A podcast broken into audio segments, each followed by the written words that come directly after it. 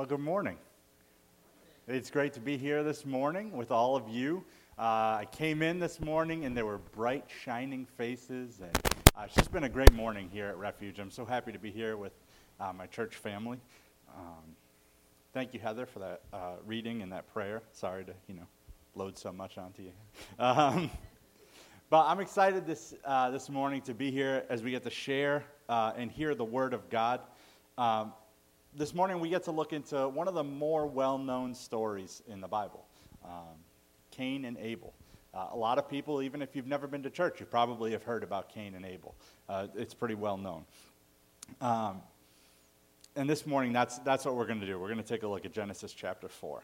Uh, a little bit over a year ago, my wife and I were preparing for uh, Daisy's birth. Daisy is, is our daughter. Uh, we went to classes and we tried to learn what to expect. You know, we even got a book that said what to expect when you're expecting. You might have heard of it before. Um, we talked to friends. We did everything that we could to prepare ourselves. Uh, there's even a parent's website that uh, parents.com that you can go on, and, and there's this blog that uh, women try to explain what childbirth is like. Uh, well, th- there, was, there was a couple of those explanations that, that I, uh, I found kind of amusing. I figured I'd share them here uh, this morning. The first person says, uh, Every time a contraction would come, my lower back would slowly begin to seize up. It was kind of like the muscles inside were slowly twisting harder and harder until it almost became unbearable. It was much more painful than I had imagined it would be. Uh, the next woman says, I would consider labor pains as cramps multiplied by a million.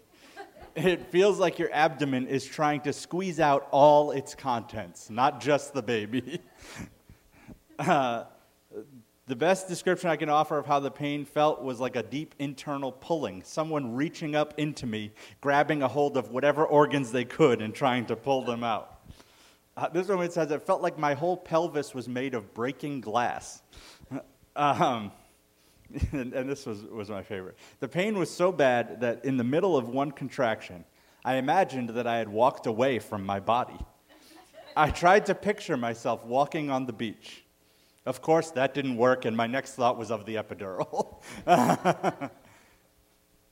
um, as much as people can try to tell you what it's like to go through this, until you've ex- experienced it, you don't, you don't really know.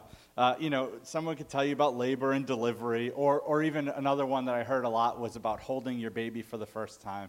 Uh, you know, you, you won't know what it's like until you do it. And, and there are a lot of other things in life that you don't really and truly understand until you've had it happen. Um, maybe falling in love or having your heart broken, uh, losing a loved one. These are things that, that you can grasp in your head, but until you experience it, it's, it's a different thing. Um, I often remember that Jesus tried to prepare his disciples uh, before his death. He tried to explain to them what was coming, and, and they, just, they just didn't get it. They didn't understand. But after after he was crucified and after the resurrection and he ascended, they were able to understand what, what he meant when he was explaining things to them. Um, I often think that might be why God doesn't waste too much time trying to explain what heaven will be like. Because in our minds here, we just, we're not going to be able to really understand it. Um, last week, Pastor Kyle uh, was in Genesis 3, and he talked about the curse, the curse of Satan and of Adam and of Eve, and, and the rest of us, um, the rest of us as well, uh, the curse of man. And as he explained it, and as God went through that in chapter 3, it felt very academic. God was explaining what the curses would be. This is what will happen. Well, as we move on to chapter 4, we're going to go a little bit away from academic and we're going to see the curse play out in real life. We're going to see what the consequences of sin are in real day to day life. Um, explaining the curse of sin and watching your, out, your offspring live it out are two very different things. And today, our passage is the living out of that curse. And we're going to look at the consequence of sin, and we'll see that in Cain, it created a selfish giver, an unrepentant heart, and, uh, and also um, apathy, an apathetic heart. Excuse me. Uh, so, the first thing we're going to look at is that Cain was a selfish giver. Uh, Adam and Eve have two sons right at the beginning, verses 1 and 2. We see that uh, Eve bore Cain and she bore Abel. Now, when I was talking with Tammy about this, she said, You want to talk about the curse happening in real life? Start right there. She had the babies. She experienced the pain in childbirth. That was the curse, uh, which is true. The curse is playing out in the, right in the first uh, couple verses, and, and she's knowing what it truly means. Um, immediately, we're introduced to these two new characters, Cain and Abel, and, and kind of like Adam and Eve, in my mind, they're a pair. I don't often think of just Cain or just Abel. I don't often think of just Adam or just Eve. They're a pair, they go together. Um, and, and that's what we look at here. Immediately, we learn that Cain was a worker of the ground and Abel was a keeper of sheep. Uh, so we know, okay, this is what we do. Uh, excuse me, this is what they do uh, for a living, and we are told immediately that they are that they brought an offering. Um, in verse 3, it says, In the course of time, Cain brought to the Lord an offering of the fruit of the ground, and Abel also brought of the firstborn of his flock and of their fat portions. Uh, I love this story because it makes it very evident early on that it isn't simply our actions that we need to be aware of. Cain and Abel, they did the same thing. They each brought an offering. But it was more than just their actions, it was the heart that we needed to know. Uh, previously, we talked about Adam and Eve. They ate an apple, and that's kind of how this curse all started. Well, eating an apple doesn't seem like that big a deal, right? But it wasn't just that they ate an apple, there was, there was a level of disobedience, but also they didn't trust God and they wanted to be like God. There was that deeper level, there was something underneath. It wasn't just the actions that they performed, it was their heart. Um, here we see that Cain and Abel both give offerings, which seem like a good thing, but for some reason, Abel's is accepted and Cain's isn't. Well, how are we going to see, or how are we going to tell the difference? What was, what was different between Abel and Cain? The first thing we're going to look at, uh, and the reason that we'll see that Cain was a selfish giver, is uh, what they gave. So the first thing we see is that Cain brings an offering of the field. And there's a difference in how it is presented when Abel's offering is mentioned. Abel's offering, he says, he brought of the firstborn of his flock and of their fat portions. It seems to say that Cain brought an offering, and Abel brought his best offering. And it's evident through Scripture, not just here, but in other places that we'll look at, that Abel's was accepted. So, so what did he give? Uh, Abel's offering was not as logical as our offering. Uh, Abel offered a sheep. When we come every morning, just maybe 10 minutes ago, we had an offering, and we gave uh, money into a, into a bucket. That money will go to help the church uh, function day to day. It will go to help missions. It will go to help people. And we can very easily look at the money that we give and see an impact that it has. Well, Abel's gift was really kind of useless, right? God didn't need the sheep to eat, He didn't need to make a blanket out of the sheep. You know, like He didn't need it for anything, and it was just burnt. He burned it up.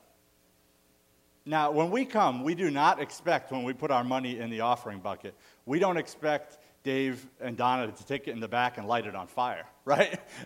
that's, that's not our expectation. Our offering, we expect it to go to something. But Abel's, he took his best and he gave it to God, and it was burned. You see, the point was that he gave his best. It wasn't something that God needed.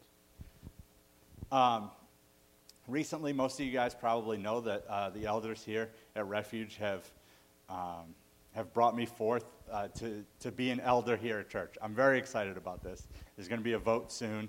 Um, and and this, is, this is a great opportunity, but I'm a little worried about what I'm going to say next and if they're going to rethink their, uh, their putting me forward for this. But uh, I want to tell you, God doesn't need what you give every Sunday morning. He doesn't need it. Whether or not you give, He's going to complete his work. Now, thank God he uses us and he allows us to give. We have the opportunity to give. But he doesn't need it. He didn't need that sheep, right? God didn't need it. But Abel offered his best out of faith. Um, we deal in currency, but he was dealing in sheep. This reminds me of a story in Mark uh, chapter 12, verses 41 to 44. And there's a widow who comes into church and who gives two coins that equal about a penny. Uh, and there are other rich people that are coming in and they're giving and they're giving lots of money. But Jesus tells his disciples that she gave more because she gave out of her poverty and out of faith. The offering isn't about what you give. God doesn't need that. He uses it in great ways. And we don't want you to stop giving, let me be clear. he uses it in great ways, but he doesn't need it himself. He can do, he can, he says, I can take the rocks and I can cause them to worship me. He can do whatever he wants, but he chooses to give us this opportunity. We get the opportunity to be involved in a church that is helping reach the lost for Christ. We get the opportunity to give money to help children who are hurting. You see, Abel gave his best, and we get the opportunity to give our best. In the Gospels, we also see Jesus saying, not to worry about using expensive oils. There was a woman who was using expensive oils on his feet, and, and one of the disciples said, Hey, why are you doing that? We could sell that and give the money to the poor. Jesus says, Hey, She's giving her best to me. Don't tear her down for that. That's what she's supposed to be doing. We're supposed to be giving our best for Jesus. You know, it might even make sense to us to say, oh, why didn't they sell the oil and help the hungry? But Jesus says, no, give your best to me. Why? You do it out of faith because you know God is going to take care of you. God is going to take care of the hurting. God is going to take care of the poor. He will. And we give because we have faith that He will not only take care of them, but He will also take care of us as well. Uh, in Old Testament, the burnt offerings, they were a valid form of sacrifice. Again, because God didn't need it, but because it was out of faith that it was given. He calls us to give our best. I want you to, to take a moment and think about it. Your finances, your time, your talents. Are you giving your best? Are you giving your best to God? You know, Tammy and I own our own home. Well, the bank owns our home, but we like to think we own our home. And someday we'll pay the last mortgage payment, hopefully and we'll pay off this house, and, and this house will be ours, right? Well, you know what? At some point, we're going to die or we're going to sell the house to somebody else. This stuff, it's not ours. It's just going to be gone. We're, we're not going to have it, and we're going to move on. All this stuff that we have is truly God's. We treat these things like our ours, that like they're ours, but they're God's. Do we give Him control of our finances? Do we let Him take over and say, God, what do you want me to do with this? You know, I think for a lot of us, what ends up happening is, kind of the opposite. Maybe you have a dog at home. We, uh, we used to have a dog when I was a kid. Um, and sometimes, you know how dogs do this. There's a reason why they say puppy dog eyes, right? They have puppy dog eyes. And, uh, you know, at the end of the meal, maybe you just have a little bit left and you, the dog comes over and it's looking at you like, you know, you know, you want to give me that last little bit, right? And you say, all right, I'll give you, I'll give you what's left, what I couldn't finish, my leftovers, right? Ah, man. Sometimes I think that's what we do with God, right? We say, oh, I, I couldn't finish this, so here, you can take it. This is what I have left over. That's not what we're supposed to be doing. We're supposed to be giving our best that's what Abel does. He gave his best, the firstborn, the first fruits. We already saw that it's not the quantity that matters, but it's the quality of what you give. That's what God wants, is the quality. Um, just like that widow that only gave a little, but she gave her best. Uh, the reason that Abel's offering was accepted is because the offering reveals the heart. He, do, he doesn't only evaluate the quality, though, but, but also the motive. So we saw uh, what he gave, and now we're going to look at how, uh, how they gave. And for this, we turn to uh, Hebrews 11:4, and it, it shows uh, that Abel gave his offering, and it was accepted by faith. Hebrews 11 is the, uh, is the hall of faith, a lot of, uh, commonly referred to as the hall of faith. It goes through many people from the Old Testament and the New Testament and their faith and, and why their faith is, uh, it, it, they were commended for their faith. And Abel is the first one that's listed. And it says that his offering was given out of faith and it was commended to him as righteousness. And even further, it says that his faith still speaks. And now Hebrews was written you know, a couple thousand years ago. Um, but that's true today still, right? Abel's faith speaks to us today. We're sitting here talking about it. And it, at that time it was true, and it's, it's this time now. Uh, excuse me, at this time it's true as well. Um, on the flip side, Cain was offering his offering out of duty. He was doing it just because this is what was supposed to be done. And he, you could tell in what he gave um, why, why it seems that way.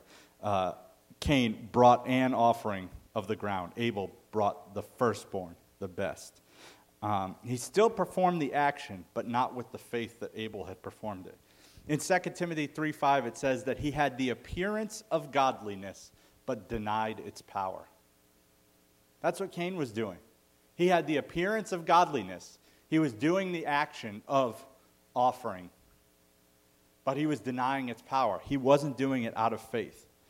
Warren Wiersbe says that Cain was practicing a false righteousness of the flesh instead of a righteousness of God through faith. The level of trust that Abel shows by offering his first fruits shows that he knows that God is the one who provides. He knows that God is the one that provides. Uh, recently, uh, we've been having some issues with Daisy uh, at dinner time and lunchtime and breakfast time, pretty much anytime there's food out. Um, she has been swiping all her food all over the place. We put it on this little tray thing, and she just wipes it all over the place. And I really don't have as much patience as I thought I did. But anyway, that's besides the point. But she swipes the food around, she knocks it off, the food is falling on the floor. Uh, and this is pretty annoying. Right now, though, we're just trying to get her to stop doing this action. That's all we're trying to do. Eventually, we're going to try to teach her the reason why she shouldn't do this action. Right? We're going to teach her the motive behind it. But right now, it's just the action. Just stop doing the thing. Um, but down the road, it will be the motive. She needs to do it for the right reason. Good enough is not just good enough. Um, it's not just enough to be here this morning. Maybe you say, God, you know what? I came here this morning. Isn't that enough for you? No. It's the heart, it's the motive behind it. He wants to get your best. Cain, Cain's example shows us that it isn't just about what you do. It's not just maybe that you're here this morning. It's not just even that you, you put some offering in the plate as it passed by. But how do we give ourselves? What is our heart behind it? This, is, this has been um, convicting to me personally, and Tammy and I were talking about it uh, recently as well, because uh, specifically in the area of offering, a lot of times uh, I start to think about giving to God like another bill, right? Like this is just just another check that I have to write. This is in my, my budget or whatever, um, and it's just just another bill. And I don't give my best to Him. I, I'm just, it's just a thing that happens. Where's our heart? Where's our motive? Are we trying to give the best, not just of our finances, but also our time and our talents? How do we give? Are we doing it joyfully? Are we excited? This morning I was talking with Pastor Kyle, and um, I was talking about, uh, you know, on the ride here, I was getting really nervous. I always get nervous before I get up in front of a group of people. And uh, don't know why you have such lovely, shining faces. I shouldn't be nervous at all. Uh, but I was, I was getting very nervous. And at, at a certain point, God just reminded me, He said, Hey, you have the opportunity to serve. We get to serve God. We, I get to come up here. We get to give our money to God and watch great things happen. This is awesome. There's no reason to be nervous, it's a reason to be excited. Um, do we joyfully give our best? Cain brought some, and Abel brought his best. One was meager and begrudging, and the other was with a joyful heart. You see, sin not only led Cain to be a selfish giver, but also, and we'll see here, uh, it manifested an apathetic attitude towards sin. In verse 7, we see God says, If you do well, will you not be accepted? And if you do not do well, sin is crouching at the door. Its desire is contrary to you, but you must rule over it. Crouching is the same as an ancient Babylonian word referring to an evil demon or an animal crouching outside the door of a building, threatening people inside. That's pretty um, descriptive. Uh, have you ever been camping and maybe an animal got a little bit too close for your liking, right? And not like, you know, a squirrel, but, you know, something that, uh, or maybe a squirrel, who knows? Um, uh, and it got a little bit too close for your comfort, or maybe you've had somebody break into your house. Uh, what's, what's your reaction to that?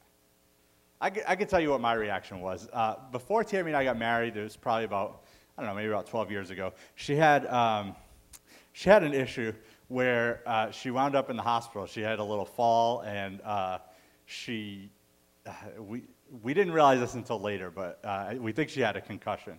But uh, when she was there, she, she was nauseous, and they gave her some anti nausea medicine. Um, so, Tammy does not react too well to medicine.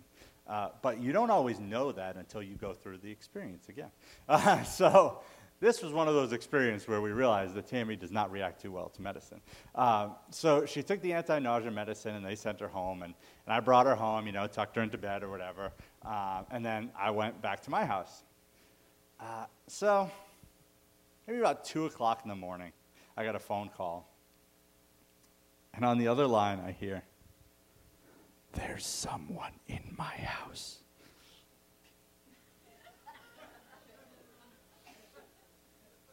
So now I'm like, what? I hear them on the stairs. So now I'm awake, awake, awake at two o'clock, right? I have my bearings and I'm like, okay. She's like, I was like, can you call the police? She's like, You need to come over here right now. I can hear them. So, you know, of course, being the good boyfriend that I was, I jumped out of bed, threw on my clothes, and I was tearing down the streets to get to her house. But before I left, I looked around to see what I could find, right? so I, gra- I had a Maglite. So I grabbed the Maglite and I'm on the road. And I am ready to do some business, right? Like, there's somebody in her house, and I'm going to take care of things. Now, of course, I get there, and there is no one anywhere to be found. She was crazy. No, um, the medicine apparently had reacted very poorly with her. Um, but there was somebody, in my mind, there was somebody there that was ready to attack. So I was going to grab a weapon. I was going to grab something and take care of things um, so, God, at this point in verse 7, he warned Cain. He says, If you don't do well, sin is crouching at the door, sin is ready to attack. God warned him, but he didn't listen. He proceeded on without heeding the warning.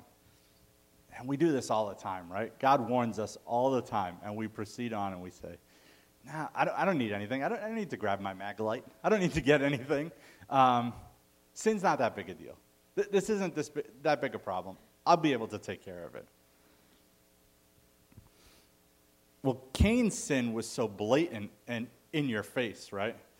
But God warns us of this all the time. And, and what does he say in Ephesians chapter 6? He talks about the armor of God, right? He says, Our fight isn't with flesh and blood, but with rulers and spiritual forces of evil in the heavenly places. That's what our battle is. Our battle is with sin, right? We think our battle is with our boss. We think our battle is with uh, the guy who just cut us off, right? We think our battle is with our spouse. We think our battle is with uh, these earthly things. But God says, no. My focus is on the flesh and blood, earthly portion of the battle. But the spiritual battle is where it's at. That's where the fight is. He talks about the belt of truth, the breastplate of righteousness, shoes that are the readiness of the gospel of peace, the shield of faith, the helmet of salvation, the sword of the Spirit. These are all spiritual armor pieces. Our battle is with sin. Sin is crouching at the door, it's ready to attack.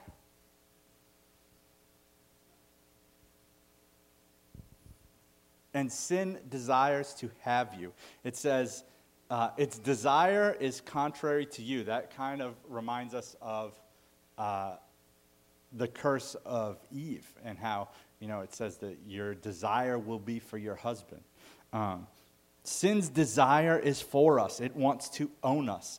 And, and it can, just like it did with Cain. But you have to fight it off. God says, you must rule over it. Philippians 3:19 says destruction is the end for those who are ruled by their fleshly desires. if you're ruled by your fleshly desires, death and destruction, that's your end. Uh, Cain's desire was for vengeance, and it was his jealousy. You see, Adam and Eve, they disobeyed God too. They didn't heed his warning, they ate the fruit. The next sin that we see is Cain murdering his brother sin escalates quickly. It can get out of, out of control real quick. Initially, it was an offering that wasn't good enough, and that turned into murder. If we let it fester, it'll turn into a wildfire. Now, maybe it won't be murder for you, but it will grow and grow if we don't attack it, if we don't rule over it. Satan wants us to believe that sin isn't that big a deal. He wants us to believe, don't worry, the culture tells us that it's fine, right? That's what Satan wants us to think. He wants us to think, don't worry about sin, you're good. But God says, it's crouching at the door. Satan wants us to be apathetic, but God says that we must rule over it. Now, we saw that the consequence of sin concerning Cain being a selfish giver, and that he was apathetic towards that sin. But in addition, we see that it was very evident that Cain had an unrepentant heart. In verses 5 through 8, it says, But for Cain and his offering, he had no regard. So Cain was very angry, and his face fell. The Lord said to Cain, Why are you angry, and why has your face fallen? If you do well, will you not be accepted? And if you do not do well, sin is crouching at the door. Its desire is contrary to you, but you must rule over it. Cain spoke to Abel his brother, and when they were in the field, he rose up against his brother Abel and killed him. Verses 6 and 7 show that for God, this wasn't a definitive issue. He says, Why are you angry? If you do well, will you not be accepted?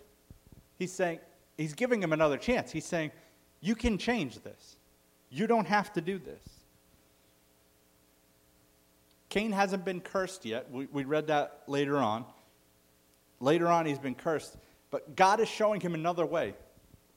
And just like Cain, inherited Adam's sin nature, we, we inherit Adam's sin nature as well. We're all born leaning towards sin, but we're punished for committing sin. God has given him the chance to repent right here. And repentance carries with it turning away from one thing towards another thing. Cain can change, he can repent and turn away.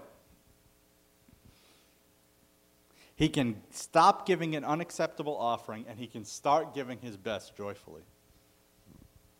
But his reaction to God's correction was not to repent and change his way, but rather to go out and kill Abel out of guilt and jealousy. Abel was murdered simply because he did the right thing. God asked Cain, Where is your brother Abel? And oh, his response is so callous.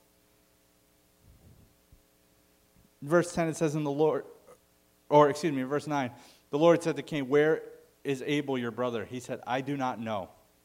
Am I my brother's keeper? Uh, C.H. Spurgeon preached a sermon on this verse, and I, I love the way that he said it, so I'm just going to quote him here. He says, If it had not been on record in the page of inspiration, we might almost have doubted whether a man could speak so impudently when actually conscious that God himself was addressing him. Men blaspheme often in a most terrible fashion, but it's usually because they forgot God and ignore his presence. But Cain was conscious that God was speaking to him.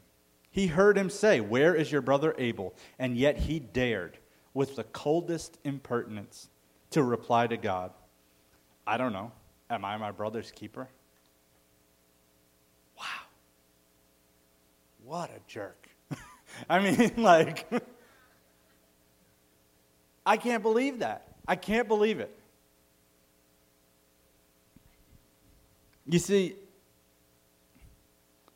this wasn't a one-time mistake. You know, Cain didn't just just kind of make a bad call here, right? Like we see, he doesn't care. He doesn't care that it's God. He's unrepentant. Am I my brother's keeper? So let's just take that for one second. Am I my brother's keeper? Well, yeah, you are your brother's keeper. Okay? This is what we see over and over in Scripture. Jesus, the second greatest commandment that he gives is to love our neighbor as ourselves. Right? We're supposed to take care of one another, we're supposed to bear one another's burdens. We're created for community. Right? These are all phrases that we've heard over and over again. Am I my brother's keeper? Yes, I am. Uh, as I mentioned before, recently I've been thinking a lot about church leadership and studying it uh, from the, the, things that are going on here at Refuge. And uh, Hebrews 13 17, it says, To obey your leaders because they will give an account for you. Now, I know this is talking specifically about church leaders, but that's very evident. Are we our brother's keeper? Yes. Yes. We'll give an account, right? So, I'll ask you this morning where is your brother? Where is your sister? Now, these were specifically, they were um, actual brothers, but we know sometimes that can be in reference to a brother in Christ or a sister in Christ. Now, if you're like me, God probably brought somebody to your mind when I asked that question, right? There's probably somebody that you know that I really should be checking in on this person. Where are they? Maybe not even physically. Maybe they don't come to church here. Maybe it's just you need to know where, where are they at spiritually, mentally. I challenge you if there's somebody that's on your mind, on your heart right now, don't hesitate. Contact them today. Check in on them. We are our brother's keepers. We're supposed to be there for one another, we're supposed to bear one another's burdens. And if we don't, we're falling into the same sin trap that Cain fell into. Now you see his cry in verses 13 and 14. It says, Cain says to the Lord, My punishment is greater than I can bear. Behold, you have driven me today away from the ground, and from your face I shall be hidden. I shall be a fugitive and a wanderer on the earth, and whoever finds me will kill me. This is Cain's response to God's curse. He does not say, I'm sorry for what I did to my brother. He says, What did you do to me? What am I supposed to do now? Where am I supposed to go? I'm just going to be wandering. All he cared about was how this impacted him. He was completely unrepentant. Completely unrepentant. I know I killed my brother, but you're sending me away and I'll have to wander around and someone might kill me?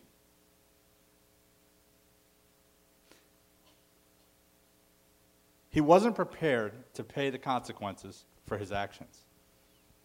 But see, this is the beauty of the mercy of God. Even in the midst of this, he turns and says in verse 15, Not so. If anyone kills Cain, vengeance shall be taken on him sevenfold. And the Lord put a mark on Cain, lest anyone who found him should attack him. Now, first of all, just kind of separating from that, man, the sovereignty of God that he can do that. He can put a mark on someone so that no one will kill them. That's pretty amazing, right? But on top of that, he did this out of his mercy. He said, My curse isn't to kill you, and I'm not going to let anyone else do it either. we see that these real life consequences, these things that actually played out in chapter 4. We saw that Cain had selfishness in his giving, he was apathetic and a lack of repentance. There's a whole section of the chapter I didn't want to make Heather read uh, that we didn't touch on that talks about Lamech, which is one of Cain's um, descendants. And Lamech murdered a man. And he said, after he murdered him, he said, if anyone comes at me, my vengeance will be 10 times what God's vengeance on Cain was. Well, he certainly thinks a lot of himself, that's for sure. Um, he had multiple wives, right? It was the first uh, evidence of polygamy in the Bible. So, needless to say, sin is running rampant at this point. It's everywhere. But at the end of the chapter, God gives us a reason for hope. Let's take a step back and let's consider the, the events of chapter 3. Uh, during the curse of Satan, God says there will be enmity between the serpent and the woman's offspring. He shall bruise your head, and you will bruise his foot. Well, if you've been in church the last couple of weeks here, or maybe just in the past, you've learned this. Uh, you can see that that offspring is Jesus. That's the Messiah who came to have victory over sin and death and hell. But Eve doesn't have the whole Bible, right? She doesn't know this. So at the beginning of chapter 4, Eve says, I have gotten a man with the help of the Lord. She says, This is Cain, my offspring. With the help of the Lord, I've gotten the man. This is the one. He's going to be the fulfillment of the curse of Satan.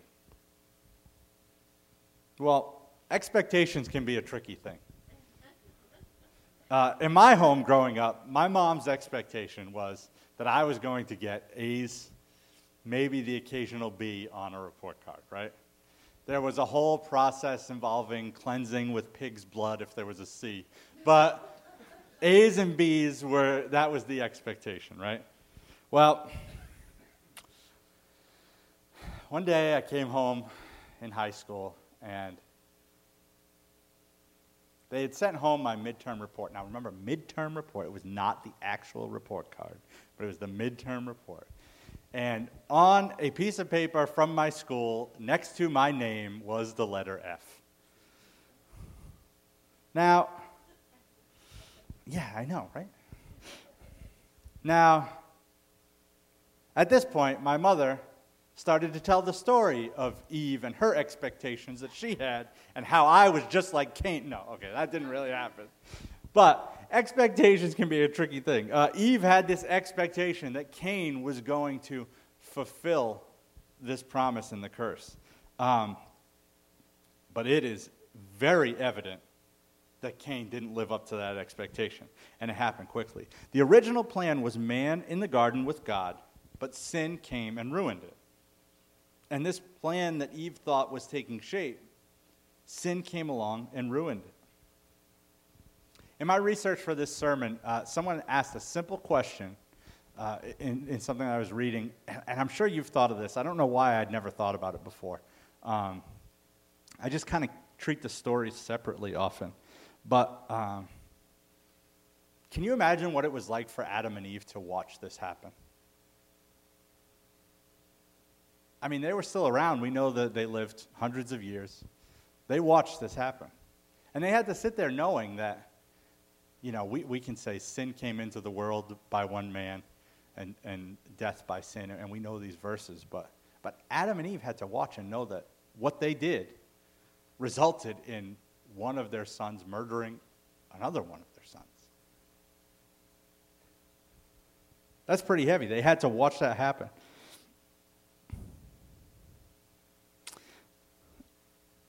Of all the consequences of sin entering the world, uh, the biggest consequence was that it leaves us unable to deal with our spiritual need.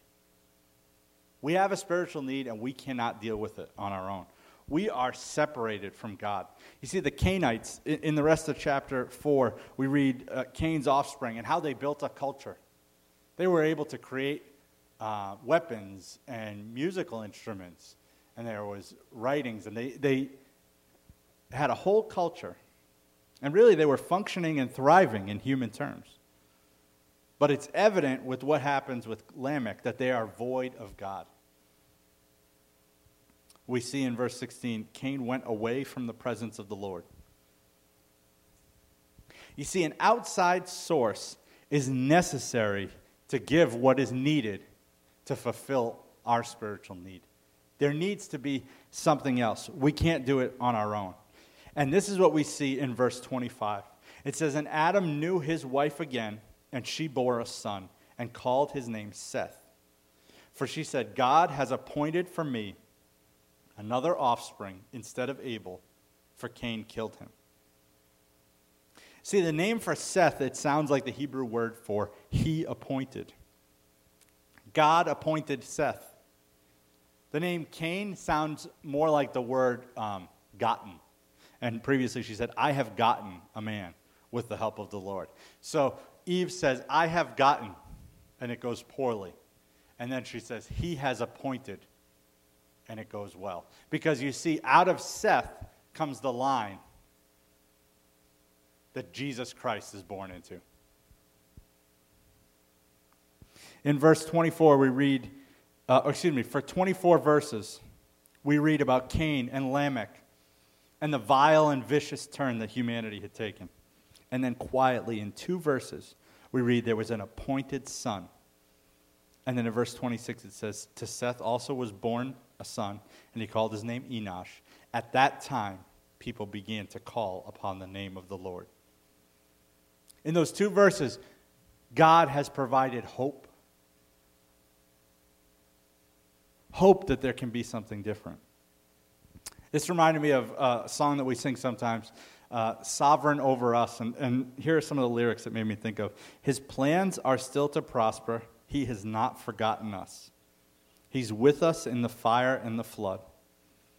You're faithful forever, you're perfect in love, you are sovereign over us.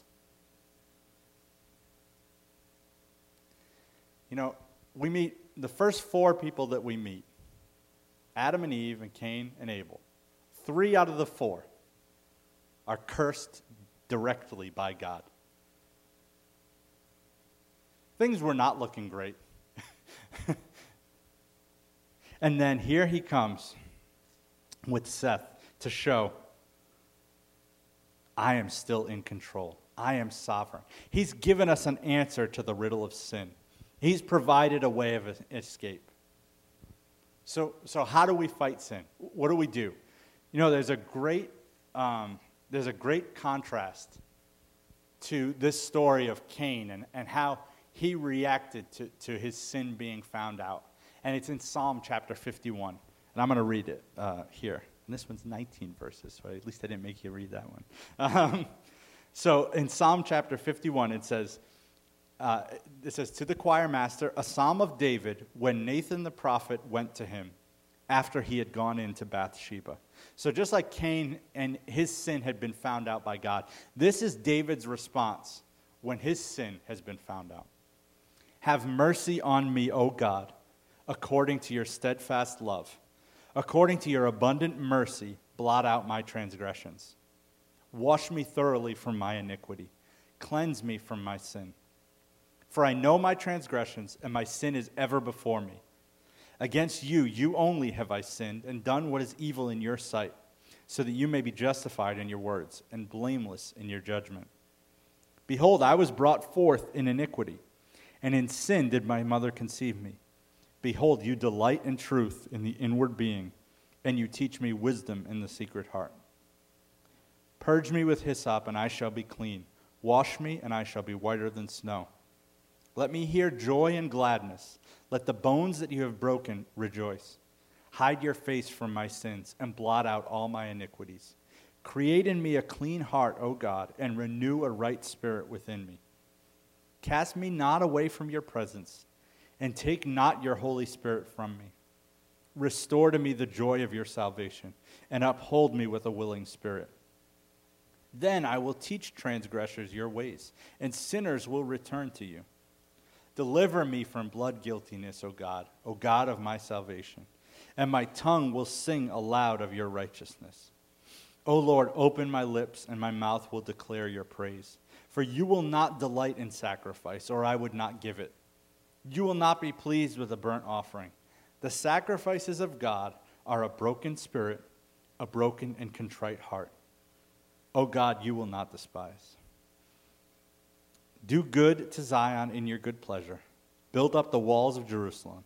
Then you will delight in right sacrifices, in burnt offerings and whole burnt offerings. Then bulls will be offered on your altar. David is repentant. He says, I have sinned against you. Create in me a clean heart. Don't leave my presence. Restore the joy of your salvation. Uphold me with a willing spirit and he says, So that I can teach others. I will teach transgressors your ways, and sinners will return to you. Change me. Verse 16 and 17 says that it's not about burnt offerings, but rather the sacrifices of God are a broken spirit, a broken and contrite heart, O God. That's what you're looking for a broken and contrite heart. And that's what David comes to him and says, I can't do it on my own. I repent of my sin. I need you. That's the answer to the riddle of sin. That's what God has provided for us. My prayer this morning for you truly is that wherever you are, that you would take this example of David and repent and have a broken and contrite heart before God. Because that's the offering that He's looking for from you. Please join me in prayer.